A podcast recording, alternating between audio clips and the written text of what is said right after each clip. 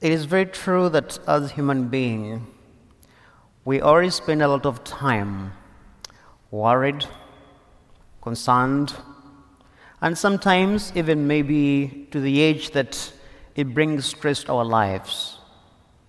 But the always focus of this, the center of this, is because you are trying to prove or to think of oh, or getting rid of something.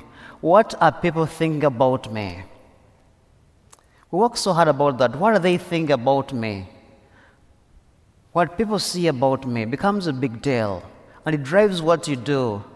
Maybe sometimes to the extent that you want to prove yourself that you're not something else. And sometimes it's a good thing.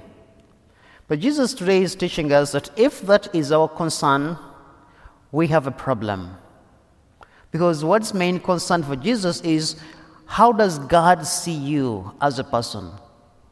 When God looks on you, what does he see? Does he see the beloved child? It's very easy for us to get caught into that routine. As one of the economists says that we spend money we don't have to buy things we don't need, to impress someone we don't even like. That's what we do shopping, shopping, shopping, impressing, impressing. We don't even like them. But in reality, Jesus is teaching us today that doesn't condemn wealth. He says, everything we have, the resources we have, they're a gift from God. They're a gift because God has trusted us with them. So it's not all about money, all the resources you have, your health, your time, your wealth. Those different resources God has entrusted you with. He has given them because He has trusted you on a condition, expecting you that you're going to use them to bring God's life into others' lives, bringing God's joy into other people's lives. That's why He's telling us use them to make yourself prepared to be welcomed in eternal life. So maybe some of us today we say, well, yes, we do a lot. That's true, we all do a lot. Maybe sometimes if you take a moment and reflect, there is something more God is asking you to do. Maybe God is asking you, give more of your time to someone. Give more of your resources to someone. It's not just about money all the time.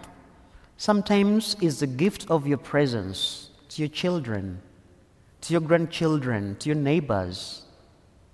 As Paul is reminding us today, he says that he knows what it means to have everything and what, and what means to have nothing. He says, but in all this, Nothing takes away the joy of knowing that you are a God's beloved child, that God takes care of you.